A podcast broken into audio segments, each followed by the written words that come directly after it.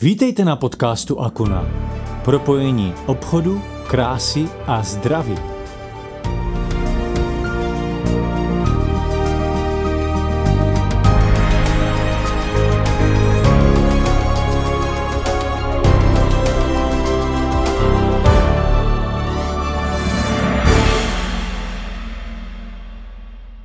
Do našeho dnešního podcastu jsem si pozval hned dva hosty, a sice lékaře, z nichž každý reprezentuje jiný obor, a sice pan doktor Otto Košta, představitel té klasické západní medicíny, a pan doktor Jaromír Bertlík jako naturopat. Já vás tady zdravím, pánové. Dobrý den. Dobrý den. A s dovolením vám položím hned první otázku. Jak se díváte na současnou populaci a jejich obrany schopnost? A vyzvu teda, pane doktore, první vás z, té, z toho pohledu té klasické medicíny. Dobře. Já bych asi v tuto chvíli rozdělil trošku eh, ten pohled eh, generačně protože jsou, jsou zřetelné hranice mezi populací, řekněme, mladou, vysokoškolskou, mezi střední generací a mezi seniory. Je to dáno jednoznačně tím, v jakém prostředí ti lidé vyrůstali. Ono těžko se můžete ptát na obrany schopnost, která souvisí v drtivé většině se zdravým životním stylem. Generace, která žila v době, kdy nebyla možnost jakkoliv si vybírat v oblasti stravování, pitného režimu. Ano, pohybové aktivity byly, ale byly organizovány. Eh, uvědomme si, v jakém jsme žili prostředí životním do roku 89. Takže tito lidé neměli moc na výběr. Oni mohli sportovat, to ano, ale jinak v podstatě neměli jakoukoliv možnost uh, zvýšit svoji obrany schopnost a svoji imunitu. Pak je tady střední generace, která uh, už část svého života žije v nových podmínkách. A nebudu zastírat, je to sice hledisko nebo kritérium nemoc populární a moc se neříká, ale v té klasické medicíně je jednoznačně statisticky prokázané, ono to souvisí i se vzděláním té určité skupiny lidí. To znamená, řekl bych, že ta střední generace, která má střední a vyšší vzdělání, zachytila ten trend, který jim umožnil zdravý životní styl po roce 90 a prostě ho realizuje. A pak jsou tady středoškoláci, vysokoškoláci, a vidím já, když učím mediky, jak mají prostě na těch lavicích vedle počítačů a notebooku, což pro nás bylo naprosto neznámé technické zařízení, jak mají všichni lahve s vodou, jak všichni mají tam e, v umělohmotných e, nádobách nachystané ovoce, zeleninu, prostě tyto záležitosti a když se s nima o přestávkách bavím, jaký je jejich životní styl, tak oni jsou nastartovaní jednoznačně na ten zdravý životní styl. Dneska už je módní nekouřit, dneska už je módní uh, jaksi řekněme přiměřená konzumace alkoholu a toto všechno dohromady dává uh, současný stav jejich obrany schopnosti a jejich imunity.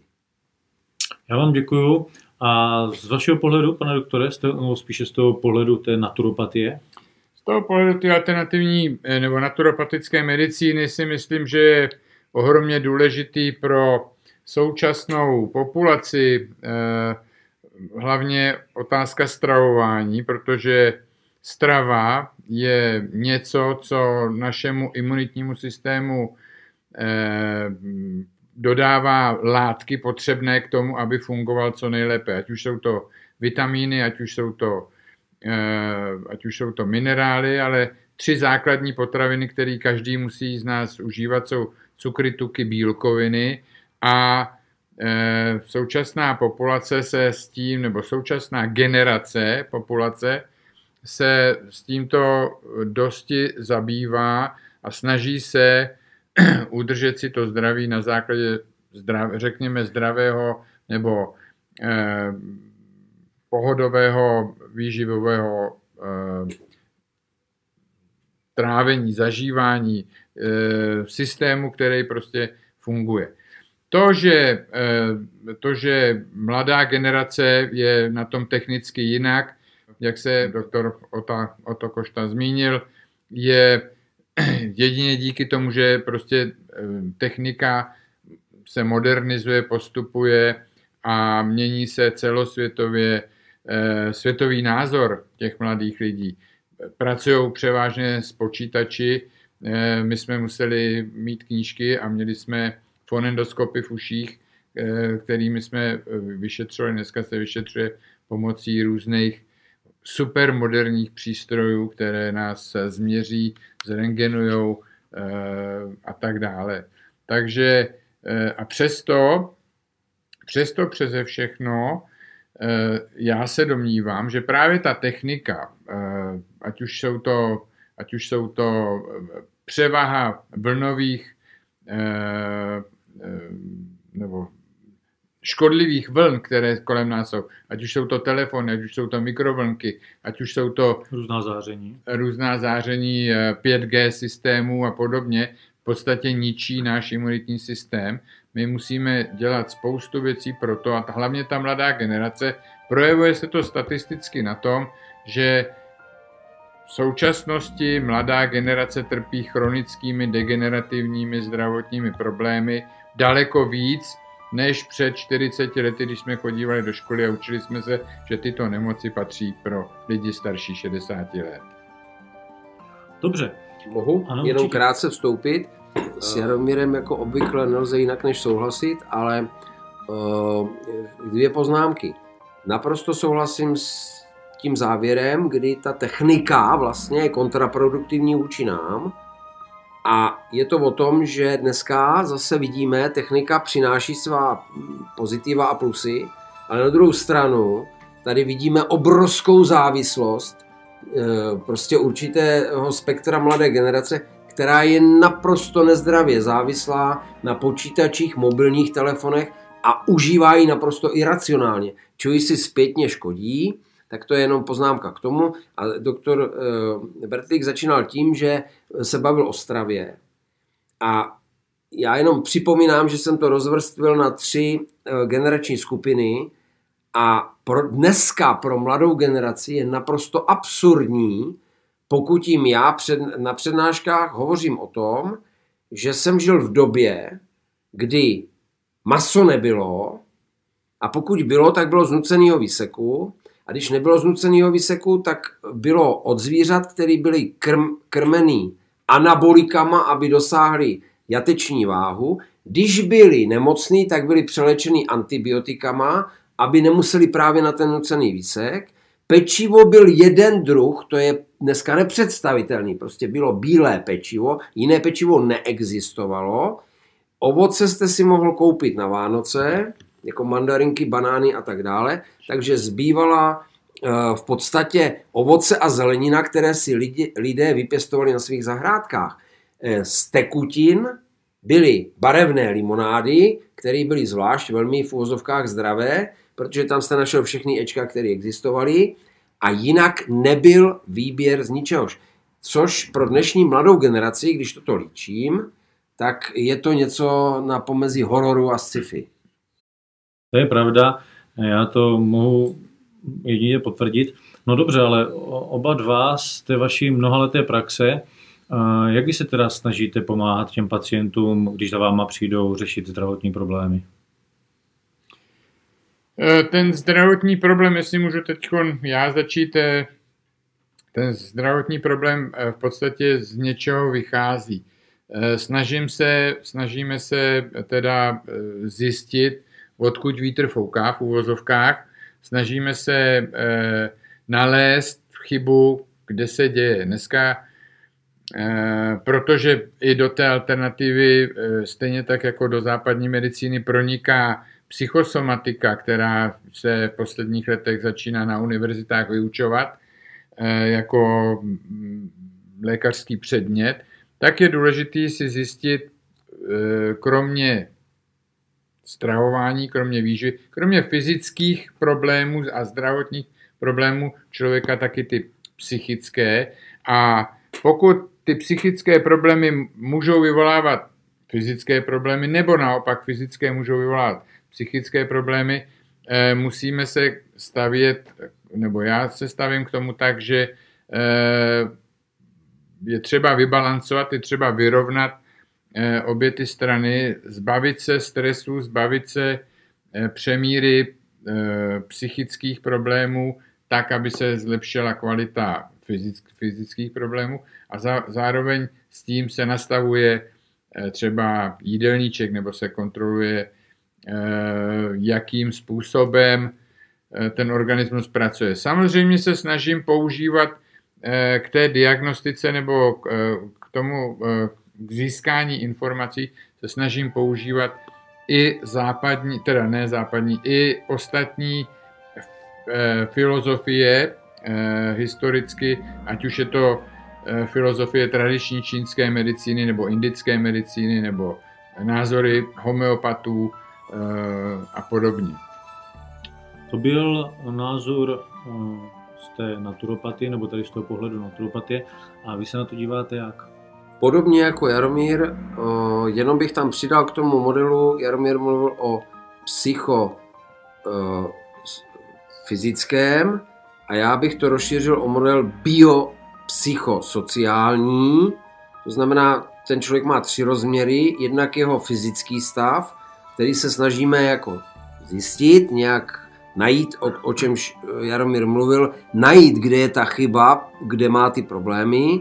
Každý z nás postupuje trošku jiným způsobem, eh, ale to ne, podstatné je to, že se snažíme najít, kde je problém.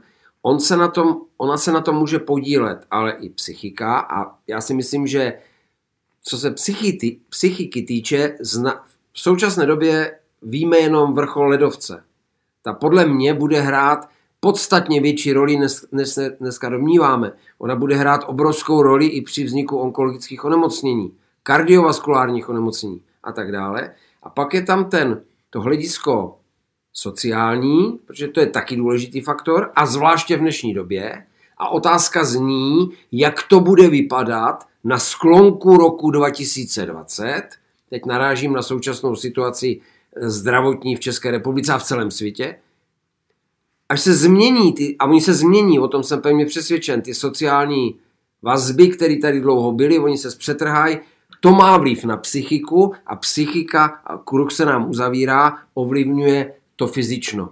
A druhou věc, kterou jsem chtěl říct, že pokud vy se ptáte, jak pomáháte těm lidem, tak se vždycky snažíme najít příčinu jejich obtíží, aspoň teď mluvím za sebe, to znamená, to je ta ona, ona kauzální léčba, ta kauzalita, kdy když odstraníte příčinu, tak ten člověk přestane mít ty obtíže.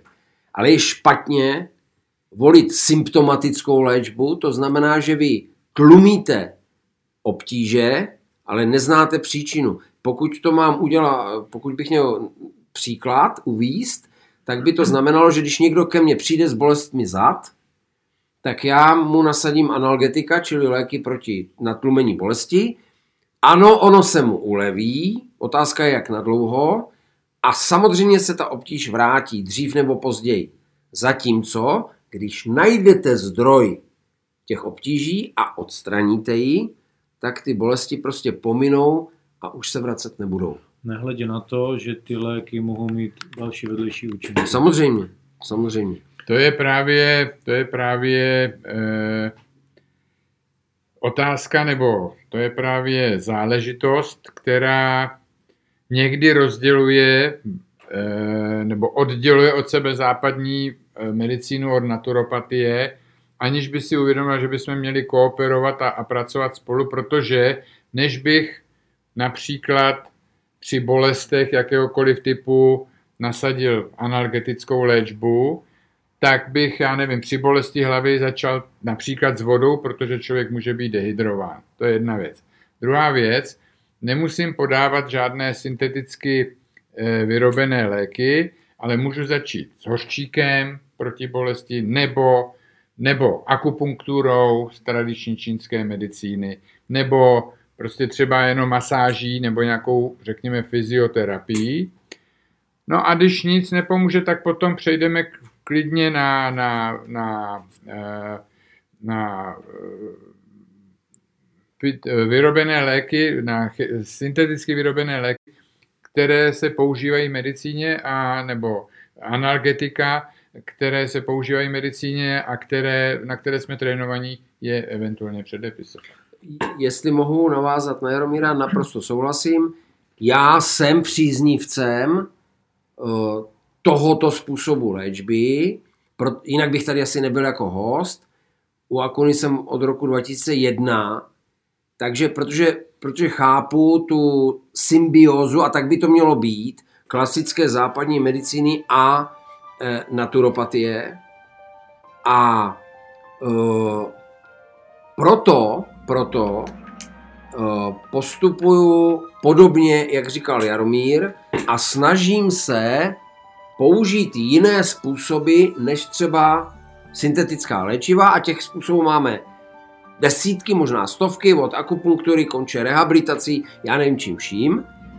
A dokonce eh, bych chtěl poukázat na jeden obrovský problém, který nás čeká teprve a o kterém jsem například mluvil, když jsem hovořil o novém produktu Akunu, Akuny Akuprev, Eh, když jsem se tam bavil o tom, že probiotika velmi pozitivně ovlivňují střevní floru a eh, že jsou například ničena podáváním antibiotik, protože je potřeba do organismu je vrátit. Eh, my dneska začínáme řešit problém, který se jmenuje antibiotická rezistence, tím, že populaci nejenom v České republice, ale na celém světě byla z mnoha důvodů neindikovaně podávána antibiotika už od dětství. Ono to je jednoduchý, je to pohodlný, je to právně čistý, protože kdyby se něco stalo, byly, byly nasazeny antibiotika, ale nikdo neskoumá, jestli to onemocnění je, teda pardon, nikdo. Dneska má řada lékařů eh, přístroj na CRP, C-reaktivní protein, který okamžitě odhalí, jestli to je mikrobiální onemocnění nebo virové. Pokud je mikrobiální antibiotika, ano, když virové, tak ne. Ale to už je medi- eh, přednáška pro mediky. Ale bohužel za ty desítky let je de facto ta populace tak promořená antibiotiky, že mikroby se přizpůsobily, už, jsou, už si zvykli na ta antibiotika, čili ta jsou neúčinná. A v České republice už v současné době víme několik uh, mikrobů, na které nefunguje žádné dostupné antibiotikum a pak nezbývá, než přivolat kněze a uh, aby, aby si ten člověk pomohl vlastní imunitou máli nějakou. Ale pozor, ono se to bude teď prudce zhoršovat a prognostici, kteří pracují ve farmaceutickém průmyslu, říkají, že do deseti let vznikne obrovský průšvih protože možná se věci můžou vrátit zpátky, kdy infekční onemocnění budou smrtelná, protože na ně nebude lék. Farmaceutickým firmám, a teď ať mě prominou jejich zástupci, se prostě nevyplácí ekonomicky vyvíjet antibiotika, jehož vývoj trvá 10 let. To jen je lepší vynalezit Viagru. A firma je bohatá, obrovsky. Ale antibiotika nikdo nevyvíjel. A teď jsme postaveni před obrovský problém. Takže já teď prosím i touto cestou, a pozor, lidé si je mnohdy sami vyžadují. Jo? Takže aby lidé, všichni, my, doktoři i uživatele, velmi skromně přistupovali k syntetickým léčivům, o nichž hovořil doktor Bertlík. Dobře, pánové, já vám moc děkuji za vyčerpávající odpověď. A teď by mě zajímal váš názor, co je podle vás v současnosti největším zdravotním problémem populace? Můžete začít klidně, pane doktore, vy, pan doktor Oto Košta. Eh, navázal bych, navázal bych, eh, v podstatě o jednom z těch největších problémů jsem hovořil, to je ona antibiotická rezistence. A pak další věc, neustále všichni hovoříme o prevenci. Neustále. Je to v novinách, v médiích, mluví se o tom v televizi, jsou na to různé pořady.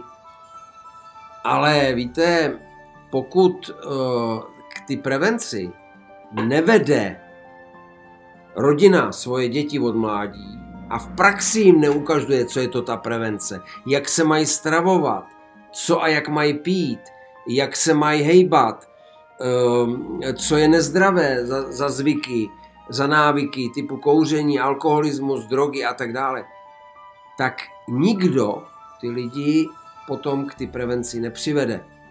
A já, Takže říkáte, je to hlavně o výchově. Je to o výchově a o tom, že my o prevenci mluvíme, ale málo kdo ji uh, realizuje v praxi. Někdo z důvodů, že na to nestačí, řekněme, svojí mozkovou výbavou, někdo z důvodu, že na to nestačí sociálně a ekonomicky, někdo z důvodu těch, o kterých hovořil tady Jaromír, velmi, velmi Eh, Poutavě, když mluvil o tom zbavit se stresu, tito manažeři všichni hovoří o tom, jak chodí hrát golf a když se jich zeptáte kolikrát a kdy, no, byl jsem naposledy, no, teď se nesmělo hrát, říkám dobře, a v loňském roce, no asi dvakrát.